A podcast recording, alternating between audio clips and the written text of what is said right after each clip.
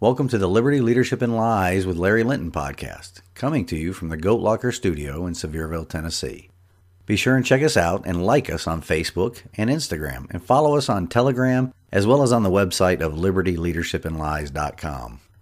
You can subscribe to notifications on the website to follow the blog there. If you would like to contact the show, just send an email to Larry at libertyleadershipandlies.com. Again, that is Larry at libertyleadershipandlies.com. Now, on to the episode.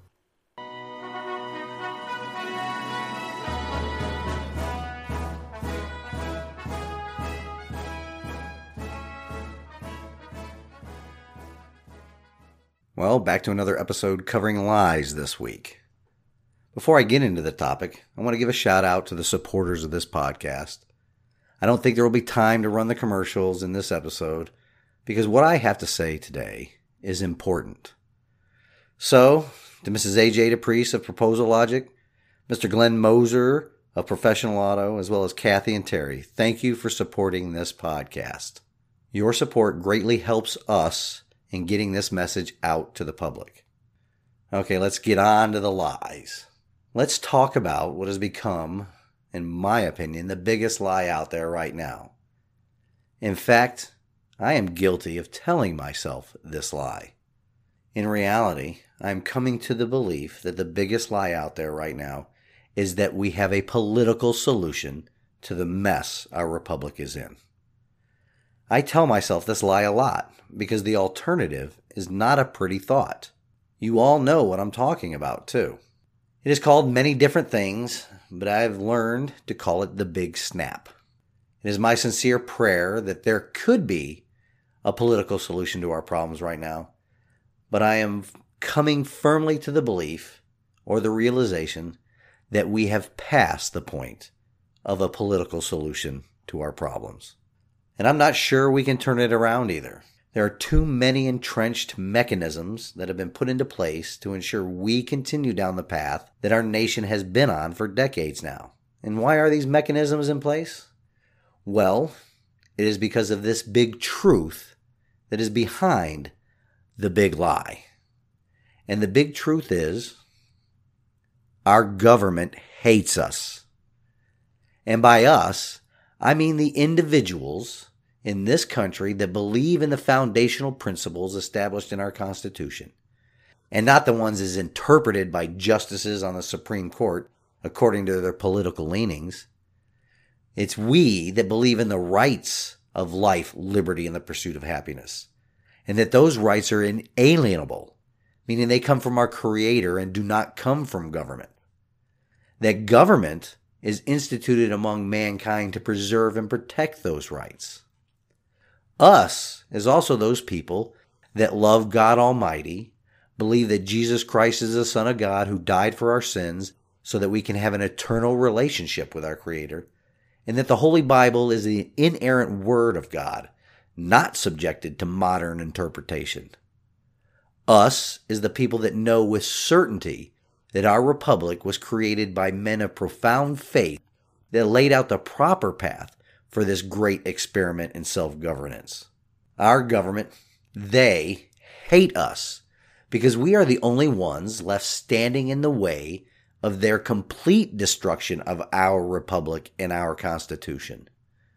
They hate us because we are standing in the way of their complete and total control over every aspect of our lives. They hate us because we love liberty and believe in liberty. They hate us because we have principles and we resolutely stand by them. Government officials, elected or otherwise, along with their enablers in the media, have zero principles. Their positions and their principles change by the minute.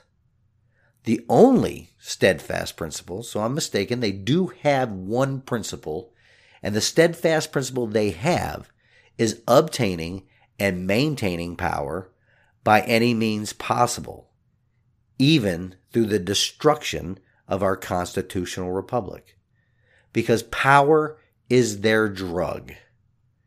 As I have said before, this hate for us has been growing for more than a hundred years now. Ever since the passage of the 16th Amendment, the government has worked diligently to rob us of our sweat equity, which in turn robs us of our liberty. The only purpose of that income tax was to grow the size and scope of the federal government. It has nothing to do with national security, but everything to do with political power security. This has been a growing topic of discussion with many people recently. The pace of this radical takeover of every aspect of our lives has hit high gear in November of 2022. Government and their media lackeys like to go about telling the lie that the quote unquote big lie is about the fraudulent election. Sane people do not need to have the evidence accepted in a court of law to be considered evidence. We have all seen the improbable vote tally shifts in the middle of the night. We have all read the publicly available affidavits of witnesses to the shenanigans in every swing state in our country. We have seen the videos of the late night, after deadlines ballot drops at counting centers in various states. We have seen the video of multiple machine countings of the same batch of ballots. We have seen the states not following their own legislature's laws on elections, and the mail in voting, and the ballot harvesting, and the voter registration irregularities. We have all seen this. But those in the media and those in the halls of government right now, they keep pounding it into us that all of that does not matter, that this election was all on the up and up. They do so in the hopes that it will all soon be forgotten, especially by those people who are the most apathetic in our republic, the ones that just want to be left alone to earn a living and provide for their families, while their ability to earn a living and provide for their families is eroded by the same government they're choosing to ignore. The ones that do not want to be canceled for their publicly expressed belief of a fraudulent election. The fear of the woke mob. Never mind that they know that the election was fraudulent. They control the narrative and are exceeding and either dumbing down the entire electorate or punishing the parts of the electorate who do not believe their lies. Just look at how social media sites and internet search engines have behaved since the election and even just prior to it. A mere mention of fraud gets you banned from the new public square. Oh, and that does not apply just to the election.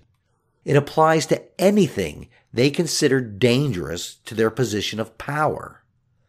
The bottom line is the government of the United States of America hates the law abiding citizens that still believe in the inherent goodness of our republic. If you doubt me on this, tell me why. Just don't try to shout me down or silence me or report me and get me banned. I'm willing to debate anybody on this. Bring it. Don't appeal to the big tech oligarchs to silence what you consider dangerous or misleading speech. Prove me wrong. Try and mention the vaccine in a positive or negative way on social media and you get your post tagged. Why? Because there's an agenda. Try and mention the fraudulent election on social media and you get your post tagged, squashed, or removed. You also risk getting yourself banned from social media for doing so. Why? If opposing opinions are banned, what are you left with? Of course, just the approved opinion, the groupthink. Right now, we have this spokesperson for the Taliban, a terroristic regime that is allowed on Twitter, yet the 45th President of the United States is not allowed on Twitter or Facebook? Tell me what is right with that. Is that what our republic was formed on?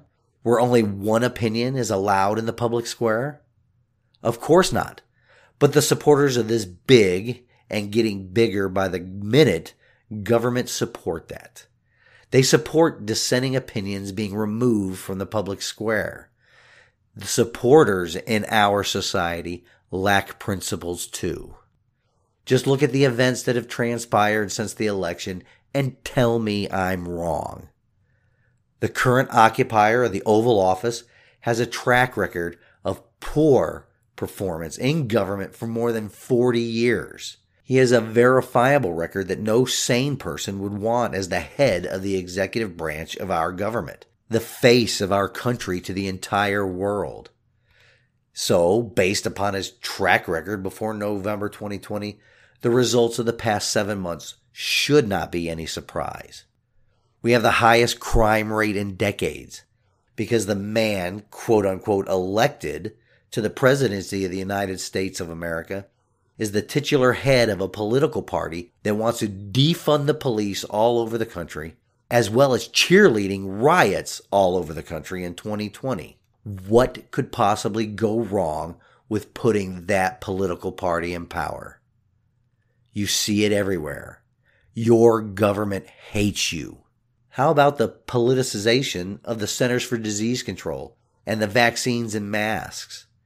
I'm old enough to remember when the current vice president of the United States was against the vaccine because it was developed by Orange Man Bad. Go ahead, take a listen.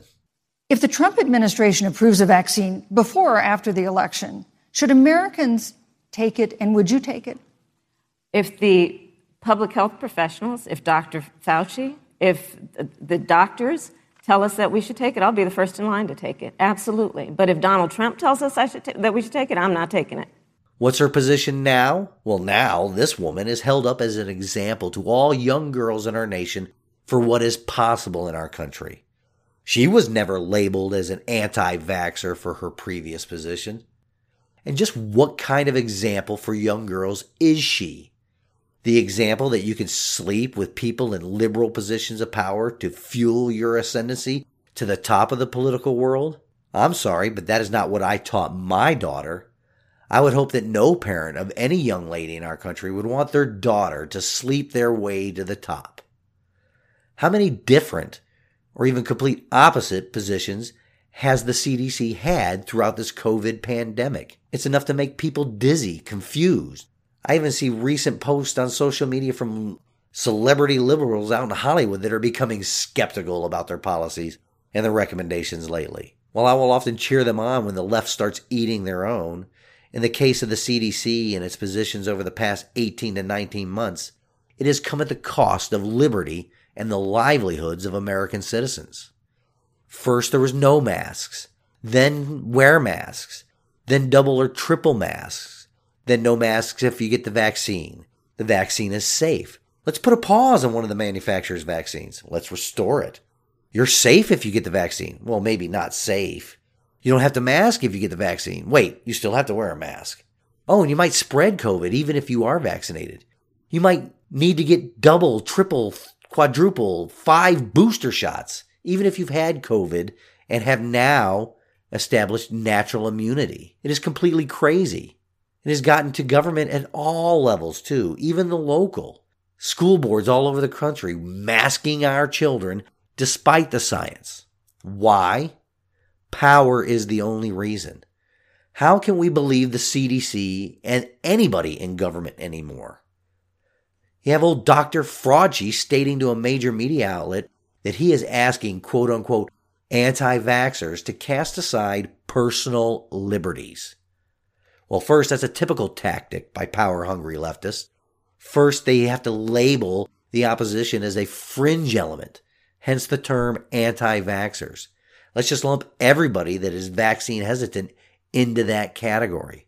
But not everybody. In fact, the vast majority of people that are hesitant to receive the COVID vaccine are not typically anti vaxxers, but they have to label them as such to put them in the fringe elements. Fraudchi is an employee of the federal government.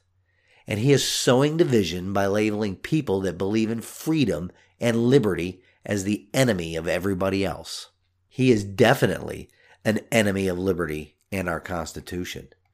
No true citizen of this republic would ever ask people to set aside their personal liberties, especially to submit to an experimental drug. Do you want to hear an interesting little fact that was found in a study conducted by Carnegie Mellon University and the University of Pittsburgh? Now, you will not see this fact being widely reported on, but I will hang the study up on the blog today and you can read it for yourself. When breaking down hesitancy groups by education level, Guess which demographic is the most resistant? Remember, talking heads in government and in the media are routinely vilifying the anti vaxxers as rubes and rednecks. Well, the group consisting of people with PhDs are the most hesitant. They're supposed to be the smartest people around, right? Well, PhDs and another demographic of black Americans are the most hesitant to receiving this vaccine. Well, black Americans in this country do have a valid reason to distrust the government and its medical treatments. Just look up the Tuskegee experiment. So, they have sound logic behind their decision to resist the experimental vaccine. But no, we cannot highlight those facts. You have to wonder why, don't you? But back to the PhDs, though. Why are the most educated among us holding the highest hesitancy in getting the jab? Do they know something we don't? No matter what mainstream media you watch or listen to or read from, there is a common theme to the types of people that are expressing hesitancy about getting the jab. For the most part, it is reported that those that are the most hesitant to becoming a test subject for the pharmaceutical industry are the rubes and the Trump supporters that live in flyover country. Then the study also went on to break down hesitancy by politics. Why? Of course, you all know the why. Anything to tie something they consider wrong or counter to their agenda, they have to tie it to Orange Man bad. Those are the facts from the study that receives the most coverage. Political beliefs are what need to be highlighted, not the education level or the race of the most resistant. Have you ever heard about a study about medication being analyzed by political affiliation? I haven't. One of the authors of this study is even quoted as saying, and I quote, this finding really highlights the politicization of public health recommendations. Really? How about breaking down the data by political affiliation is the actual politicization of the experimental jab? Your government hates you. Then there is the situation on our southern border right now, exacerbated by individual state governments that do not stand up to the federal government in fear of losing funding. We are on track right now for more than 2 million illegal aliens entering our country this year alone and suckling at the government teat, which is fueled by our sweat equity. These millions of illegal aliens are lured here with promises of amnesty and citizenship by the federal government, granting citizenship to tens of millions of people, tens of millions because there are untold millions already here, who broke the law to enter the country and take advantage of the benefits that our government first steals from us, diluting our birthright citizenship. To what end? To obtain and maintain power, all at the expense of tax paying, law abiding legal citizens. Your government hates you. How about the once illustrious Department of Justice and the Federal Bureau of Investigation? It has been weaponized against those same tax-paying, law-abiding legal citizens. For years, the cries of collusion and PP tapes was the rallying cry of the big government aristocracy and their media lackeys, or dozens of agents sent to investigate garage door pulls all to hinder and handicap an outsider that was elected as the President of the United States of America. Also, with current news reports of the Attorney General of the United States looking to prosecute individual states for conducting forensic audits of the 2020 election, or the refusal to prosecute true obstruction of justice by now soon to be former Governor Cuomo and his cover up of the thousands of nursing home deaths from COVID due to his executive orders. Nope, they sure can't investigate and prosecute actual crimes. They have to investigate and hinder any movement that restores liberty and freedom to the legal citizens of our republic. Your government hates you. Now let's talk about the crushing amount of debt that is being piled on our backs. The usurpers, the political class, or the new aristocracy, whatever you want to call them, which includes members of both major political parties, are spending our nation into oblivion. They are on a trillion dollars of debt per month average at the moment. I mean, our national debt in funded and unfunded obligations was already insurmountable, but it looks like they are in a race to spend more money than has ever been in circulation in the history of the world. Why? To force the people into generational debt bondage, to force a collapse of our constitutional republic and its free market system, and to create the largest nanny state the world has ever seen. After all, our government doesn't spend all of our sweat equity within our borders. Under the guise of foreign aid and diplomacy, our sweat equity fuels the activities of governments all over the world. Why? To obtain and maintain power. Our government is actually borrowing money from countries that hate us, only to turn around and give it back to those same governments just to appease them. It is one of the biggest money laundering schemes in history. No, correct that. It is the biggest money laundering scheme in the history of mankind. Your government hates you. How about the usurper recently literally begging the other oil producing countries around the planet to increase their production to bring the oil prices down around the globe? Because it's negatively affecting his image. Meanwhile, his administration has done its best to curtail domestic energy production to appeal climate change groups here at home and abroad. What does that accomplish? It places our once temporary, energy independent nation at the mercy of other countries around the globe.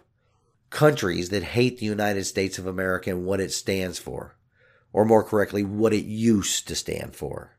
It further hastens the downfall of our constitutional republic. Your government hates you. Now let's talk about the latest debacle in Afghanistan. And don't forget, the old usurper in chief is still blaming that on Orange Man Bad. Wow, I just can't believe the events over the past few days has brought on a bunch of emotions in me. First, let me say I was definitely not in favor of what was going on over there in the first place. As a strict constitutionalist, our involvement in any armed conflict since the end of World War II has been unconstitutional. Only the Congress can declare war and send our sons and daughters off to battle. Politicians of all stripes have played the game of fighting conflicts without declaring war for decades now. After the attacks of 9 11, our spineless politicians in Congress should have declared war.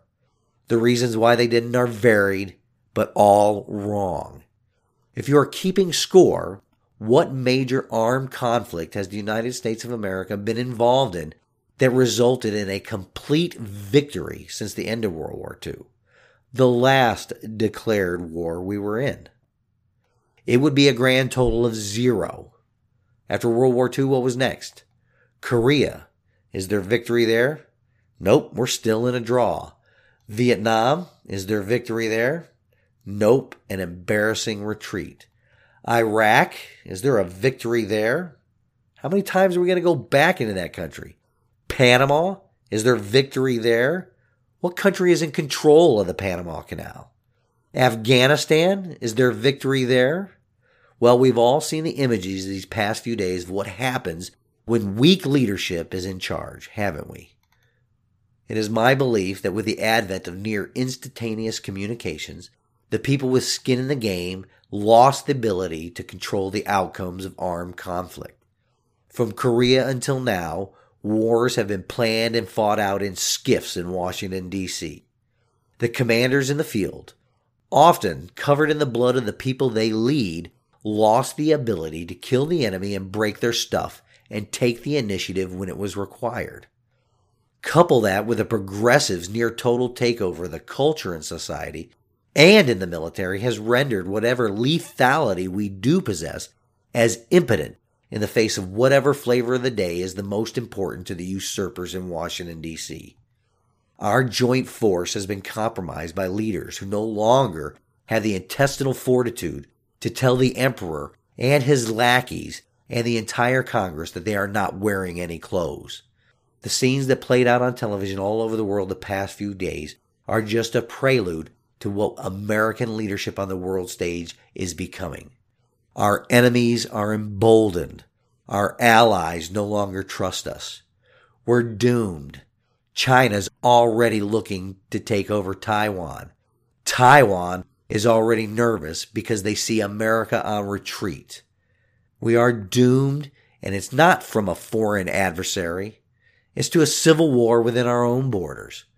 Going into Afghanistan after 9 11 to eliminate those responsible for conducting those attacks and the regimes that enabled it was absolutely the right thing to do, but it was not done properly with a formal declaration of war. Total war. Why didn't the Congress declare war? Of course, to give them a cover in case anything went wrong. They abdicated their constitutional authority and responsibility, which should not surprise anybody. When has Congress and those elected to it actually read that document, the Constitution of the United States of America? I would argue never because they hate it. The only time they partially read it is to find ways around it. They read it to find ways to interpret it in their favor, twisting the plain language of that document to enable the erosion of our liberty. Do not doubt me on this. There are people in Congress right now drafting and proposing legislation to require citizens to obtain vaccine passports in order to travel freely about the country. They always cite in their constitutional authority statement Article 1, Section 8 on all of their legislation. And I challenge anyone that listens to this podcast or those that follow my blog or anything to look at every single clause in Section 8 of Article 1 and tell me which one gives the Congress the authority to issue mandates for vaccine passports. You will not be able to find it because it is not there. The Constitution, and specifically the enumerated powers in Article 1, Section 8 of that document, are there to limit government's authority, not the people's. Yet here we are at this point in time because an apathetic electorate has let the power hungry elected members of Congress get away with doing the same thing for decades now. They are comfortable in their ability to rob us of our liberty because we will not act. This point that we are at is more than likely past the point of no return. Our government has grown into what we fought a revolution to escape. They are tyrants, only concerned with, in the words of the esteemed Dr. Fauci, getting us to give up our personal liberties. Where is the national outcry about a member of our government, and a non elected one at that, asking for the citizens to give up their personal liberty. In a perfect world, Dr. Fauci would be on a Pinochet style helicopter ride after making that statement in the media, and the media doesn't even call them out on it. Yet what is happening? Nothing. Because we, as an electorate, have grown complacent. We have grown apathetic. But let's get back to Afghanistan, though. The right reasons for going there. The wrong way. Then it went completely wrong. What the heck did ending the lives of the bad guys responsible for 9 11 have to do with nation building? History has proven that is an impossible task there. The British Empire tried it and failed. The Soviet Union tried it and failed. The level of hubris that our elected officials had was ginormous in thinking the outcome would be different if we did it. Well, the new aristocracy, the usurpers, have been quite successful in remaking our republic over the past 100 years, so it must have given them the false confidence that they could do it in that part of the world. And the same thing applies to Iraq. Our armed forces have a simple mission it is to kill the enemy and break their stuff in the defense of the Constitution of the United States of America. It is to completely remove the enemy's ability to wage war upon our nation. Using it for any other purpose is reckless and wrong. It is also proving disastrous. I know several people that have served in both theaters, and a few of them seriously wounded. I also know a couple of people that lost their lives obeying the orders of the civilian authority to conduct nation building in those areas. And based upon the results, how do you think they are feeling now? Not only did our government send them off in an undeclared war without very clear objectives and hinder them with extremely restrictive rules of engagement that all but guaranteed zero victory, these veterans now see us retreating and abandoning allies in our efforts to a brutal regime that will no doubt kill them. In other words, our national command authority abandoned and betrayed not only our allies in the area, but everybody that has served in those theaters of conflict by not passing a constitutionally required declaration of war, they can now play the blame game in our nation's capital, just a couple of miles from the cemetery that contains the remains of all of those they sent to battle. Thousands of our best and brightest perished in an unconstitutional conflict, and now their sacrifice and the sacrifices of the families they left behind is all for naught. Our government hates us. They will do and say anything to obtain and maintain power, and we are so deep into it that there may be no way out other than a horrible way. I will always pray that this is not the case, and I will work my hardest to avoid what may be inevitable conflict. I will support others that work hard, standing in the arena to prevent the unthinkable, but it may be inevitable. Why? Because our government hates us. They hate our Constitution. They hate our liberty. It wants complete power over every aspect of our lives. The liberal cries of my body, my choice are a lie. They want everybody to be a subject of the government, not a citizen. They hate free will. I know there are people that still have complete trust in our armed forces. It is still one of the most respected, if not the most respected part of our government. But, and especially since our National Command Authority has determined that our biggest enemies are terms like white supremacy, anti vaxxers, Tea Party, constitutionalists, climate change deniers, and on and on and on, our government is training our military to hate the citizens too. The usurpers have turned the focus of our national defense resources from external threats to perceived internal threats. These internal threats are us, are we, the us that I mentioned at the beginning of this episode. So be prepared. Maybe not for direct involvement in conflict, but be prepared to protect your homes and your families. Start stocking up for the inevitable beans, rice, water, and bullets. I have spoken with many people over the past few days about this too. Many of them hate the prospect, but they too see the inevitability of it. I'm not saying to abandon the work of standing in the arena and trying to fix our government. I am saying to be prepared for if or when those efforts fail. I hope you can tell that I'm really fired up about this and this last week's episodes of the goings on in Afghanistan has got my blood boiling. I hope to calm down soon. And before I close the show, I would like to leave you with this from God's Word Job 27 4. My lips will not say anything wicked, and my tongue will not utter lies. That is true for the us. It is not true for our government because our government hates us and they consistently utter lies. Until next week, stand in the arena with me. Reveille, it's time to wake up.